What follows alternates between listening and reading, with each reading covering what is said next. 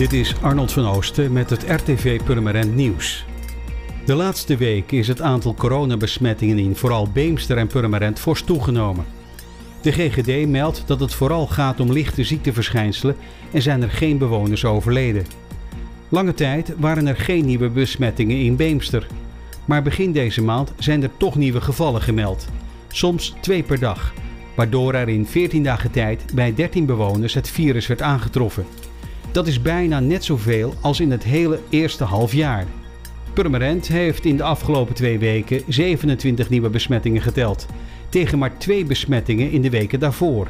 Ook in Purmerend is dus sprake van groei. Op het Leverikplein is woensdagmiddag rond kwart over vijf een auto in brand gevlogen. De brandweer was snel ter plaatse. De auto stond geparkeerd op het Leverikplein toen er een brand onder de motorkap ontstond.